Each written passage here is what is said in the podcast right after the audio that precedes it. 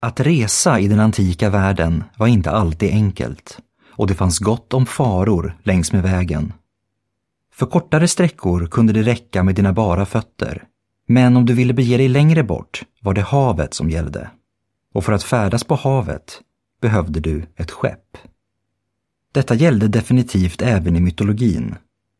Här finner vi resor som gång på gång flyttar gränsen för vad som ansågs vara möjligt.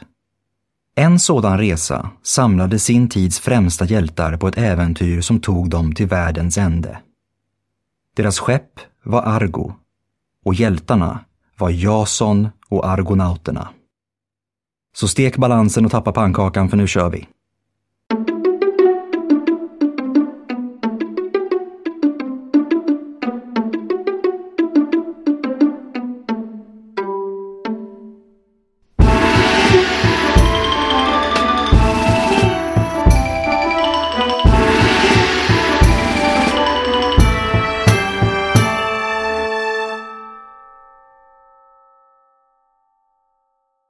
Hej och välkomna till Podius Castus, en podd om antiken. Jag heter Adam och detta minisnitt kommer att handla om Jason och argonauterna. På det magiska skeppet Argo gav de sig ut på ett storslaget äventyr för att finna det legendariska gyllene skinnet. Denna mytologiska resa var en av de mest hyllade bedrifterna i hela den antika världen. Berättelsen så som vi känner den kommer främst från det episka diktverket Argonautica. Dess författare var Apollonios av Rhodos som var verksam vid biblioteket i Alexandria under 200-talet före vår tideräkning.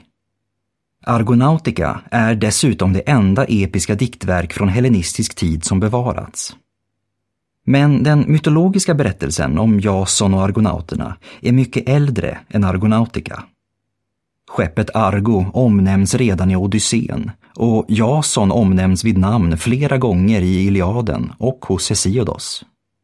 Men den äldsta bevarade källan som beskriver Jason och argonauternas äventyr är ett verk av den grekiska poeten Pindaros från 400-talet före vår tideräkning.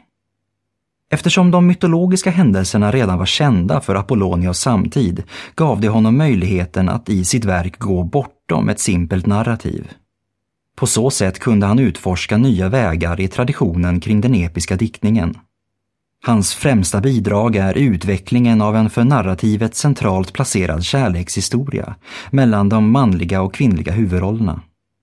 Därför skulle man nästan kunna se Argonautica som en sorts tidig version av kärleksromanen.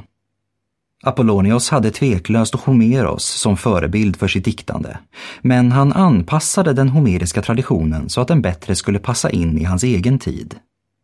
I enlighet med den hellenistiska förkärleken för korta verk är Argonautica mycket kortare än till exempel Iliaden, cirka 6 000 rader att jämföra med cirka 16 000. Därtill är Apollonios Jason överlag en svagare och mer mänsklig karaktär, till skillnad från Homeros övermänskliga Achilles och Odysseus. Gudarna är också relativt avlägsna och håller sig till stora delar undan händelsernas centrum. Åsikterna om Argonautica har varierat över tid. Vissa antika kritiker ansåg verket vara högst mediokert men Apollonios skulle komma att få en enorm påverkan på den senare latinska diktningen. Och Argonautica skulle komma att tjäna som inspirationskälla för Vergilius och dennes Eniden. Men nu har det blivit dags att vända blicken långt bakåt i tiden, till Greklands mytologiska tidsålder. Herakles har utfört sina stordåd, men det trojanska kriget är ännu avlägset. Vi befinner oss i staden Jolkos, som ligger i det område som kallas Thessalien, ett bördigt land vida känt i den antika världen för sina utmärkta hästar. Här härskade länge kung Kretios, men kungen var nu död och skulle efterträdas av sin son Aison. Men Aison hade en halvbror, Pelias, som ville annorlunda. De båda hade samma mor, men Pelias var son till havsguden Poseidon och alltså en halvgud. Pelias tvingade till sig tronen och lät avrätta flera medlemmar ur Aisons familj för att säkra sin position. Aisons fru Alkimede hade precis fött en son, den lille Jason, som hon lyckades smuggla ut ur staden och gömma hos kentauren Keiron, heroernas lärare. Men trots avrättningarna fruktade Pelias att bli av med sin tron, så som de mäktiga ofta gör, och i sin fruktan konsulterade han ett orakel. Han fick då rådet att akta sig för en man som bar en enda sandal. Åren gick och när en nu vuxen Jason återvände till Jolkos presenterades han för Pelias.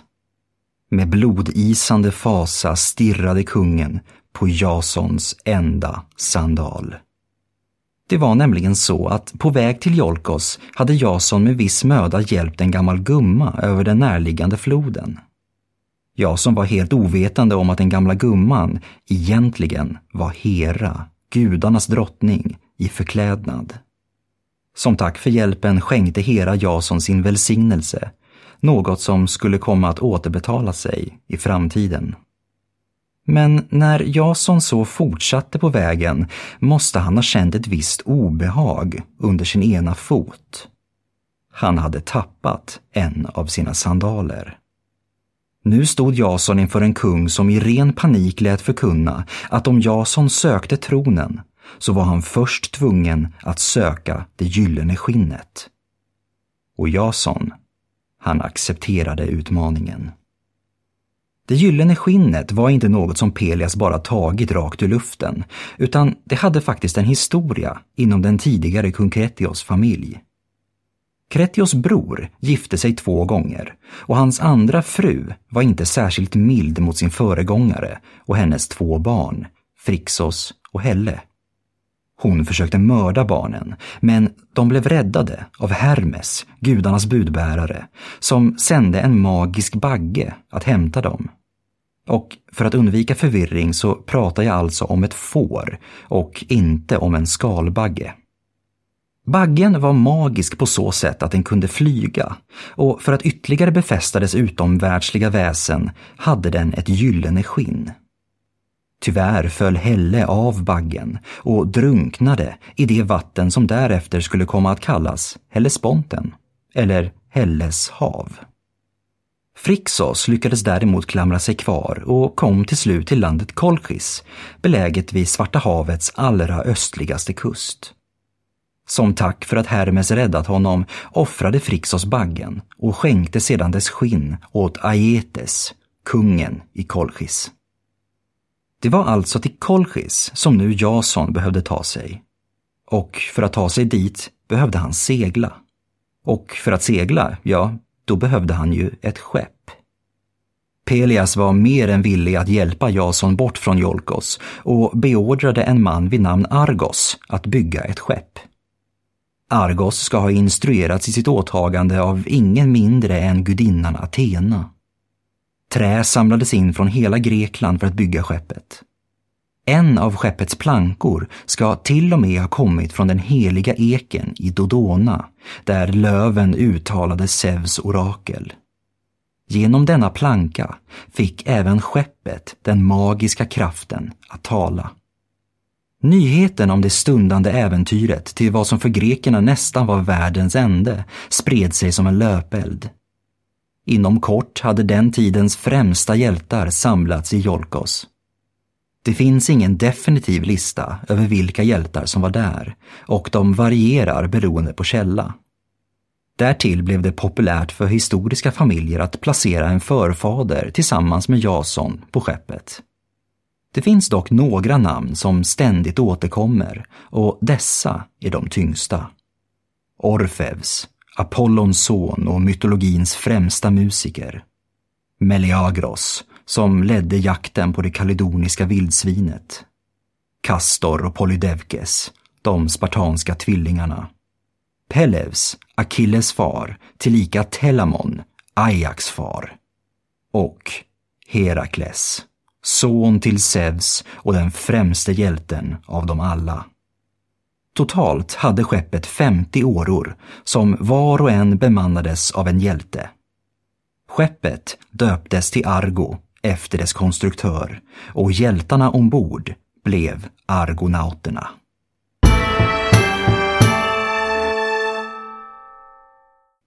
Det första stoppet på Argos resa österut blev ön Lemnos i den nordöstra delen av det Egeiska havet. Lemnos var vid den här tiden helt och hållet befolkat av kvinnor. Dessa hade tidigare upphört med sina offer till Afrodite, så gudinnan hade straffat dem genom att göra dem oerhört illaluktande.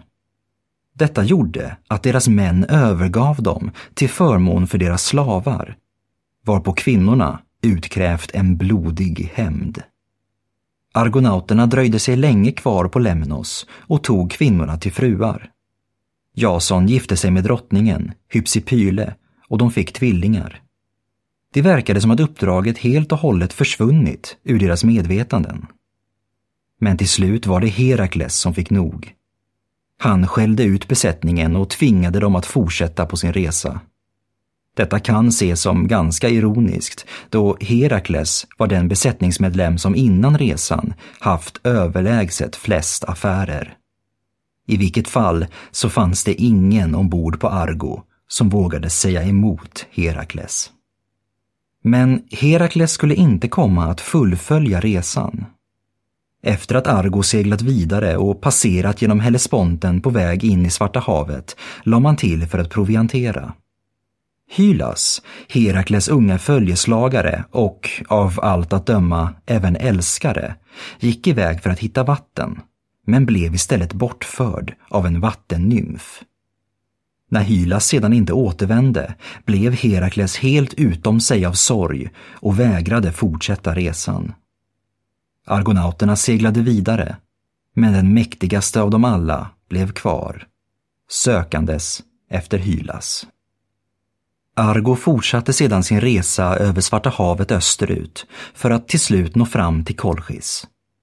Landet styrdes fortfarande av den tidigare nämnda kung Aietes, samme kung som fått det gyllene skinnet i gåva. Han förvarade skinnet i en trädgård där det låg utspritt över grenarna i ett träd.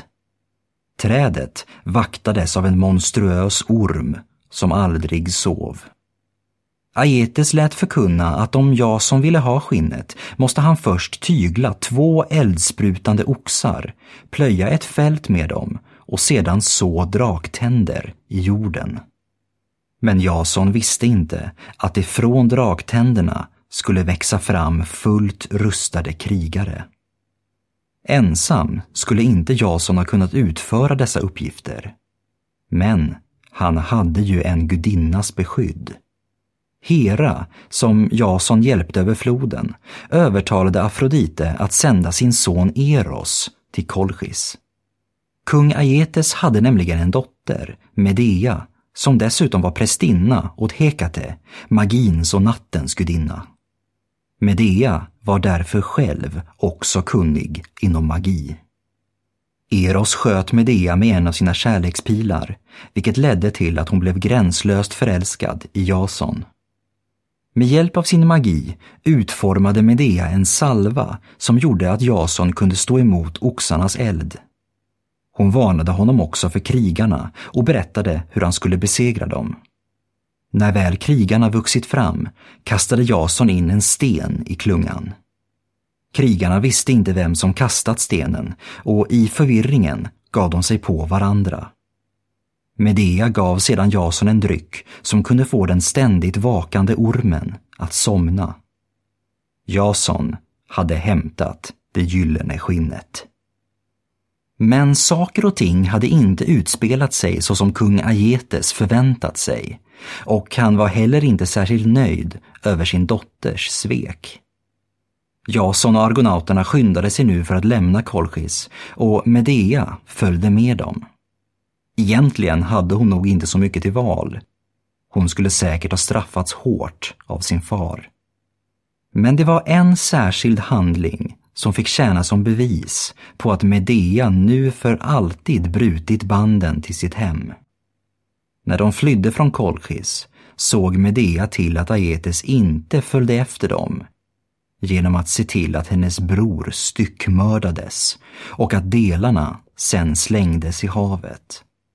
Aetes blev då istället upptagen med att samla ihop sin sons kropp och Argo kunde komma undan. Men gudarna kunde inte tolerera en sådan handling. Som straff för brodermordet sände Zeus en serie stormar mot Argo och skeppet blåstes ur kurs, in på floden Donau.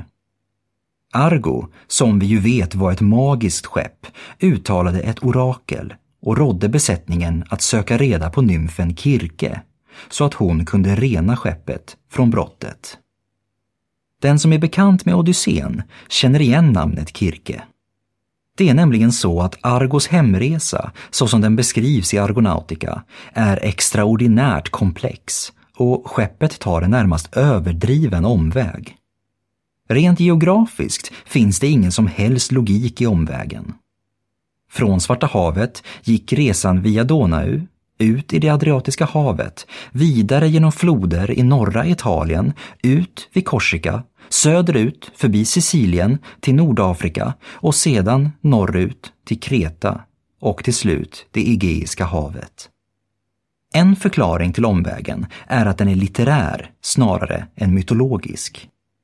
Om ni minns så utspelas Argos resa innan det trojanska kriget, vilket betyder att den också utspelar sig innan Odysseen. Detta gjorde att Apollonios kunde väva in karaktärer kända från Homeros verk i sitt eget, för att starkare förankra det i den episka traditionen.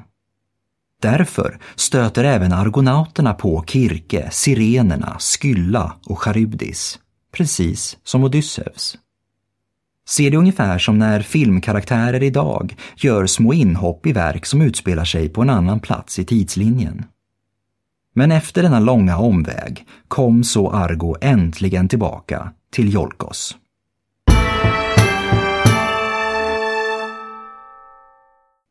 Här tar Apollonios Argonautica slut. Hans berättelse var argonauternas resa och resan var ju nu över. Men vår berättelse fortsätter, för våra huvudkaraktärer har ännu inte spelat ut sina roller. Vi får nu istället vända oss till andra källor, som beskriver vad som hände efter hemkomsten. Den mest välkända av dessa är utan tvekan Euripides tragedi Medea, som framfördes för första gången år 431 före vår tideräkning. Kung Pelias hade inte räknat med att Jason skulle överleva sitt uppdrag. Än mindre att han faktiskt skulle lyckas. Och han hade inte alls räknat med Medea. Jason planerade nu att utkräva sin hämnd mot Pelias och det var Medea som visste hur. Pelias hade blivit i åldern och hans döttrar önskade inget hellre än att deras far skulle få bli ung igen. Medea visade dem därför hur detta faktiskt kunde ske. Hon styckade det äldsta fåret hon kunde hitta och kokade delarna i en stor gryta. Utan att visa det tillsatte hon magiska örter i grytan och ut skuttade genast ett litet lamm. Döttrarna blev överlyckliga och försökte genast göra detsamma, men med sin far. Och de hade inga magiska örter att tillgå. Mordet på kungen föll inte särskilt väl bland den övriga befolkningen och Jason och Medea tvingades att fly söderut, till staden Korint. Det är här som Euripides tragedi utspelar sig. I Korint förlovar sig Jason med kungens dotter i vad som får anses vara ett rent politiskt äktenskap. Men Medea, som nu dessutom fött två söner, blir rasande på Jason för detta svek och påtalade att han aldrig hade överlevt sitt uppdrag om det inte vore för henne. Hon hade ju dessutom lämnat allt hon någonsin känt till för Jason, som nu alltså skulle lämna henne ensam i ett för henne främmande land. Det som följer kan mycket väl vara antikens dummaste svar. Jason sa att det egentligen inte är Medea han ska tacka, utan snarare Afrodite. För det var ju gudinnan som fått Medea att bli förälskad i honom. Som bröllopsgåva gav Medea prinsessan en förgiftad dräkt som frätte sönder henne när hon tog på sig den. Även kungen dog när han försökte rädda sin dotter. När Jason sedan sökte Medea upptäckte han att hon även mördat deras två söner så att de inte skulle få lida för hennes brott. Medea gick inte att hitta. Hon hade flytt till Aten. I och med att han brutit sin trohet mot Medea blev Jason även av med Heras välsignelse. Han skulle för alltid därefter leva ensam och olycklig. Med hjälp av Pelevs, vännen från Argo, tog han till slut sin rättmätiga plats som kung av Jolkos. Men de lyckliga minnena av det som en gång varit blev till slut olidliga. Jason begav sig till Argo, som efter resan blivit till ett monument. Kanske talade han med det, eller så räckte det att ännu en gång få känna dess trä under sina fingrar. Jason satte sig lutad mot dess skrov. Han gäspade och tänkte bara vila ögonen en kort stund. Så fort han somnat föll en söndervittrad del av skeppet rakt ner på honom. Och så fick Jason ett av de mest poetiska sluten i hela den grekiska mytologin.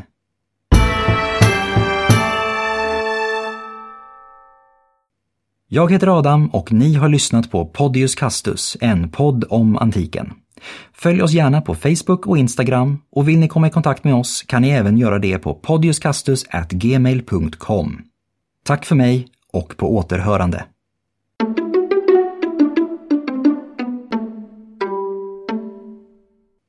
Krigarna visste inte vem som kastat. De visste inte heller vad de skulle göra med sin skjorta.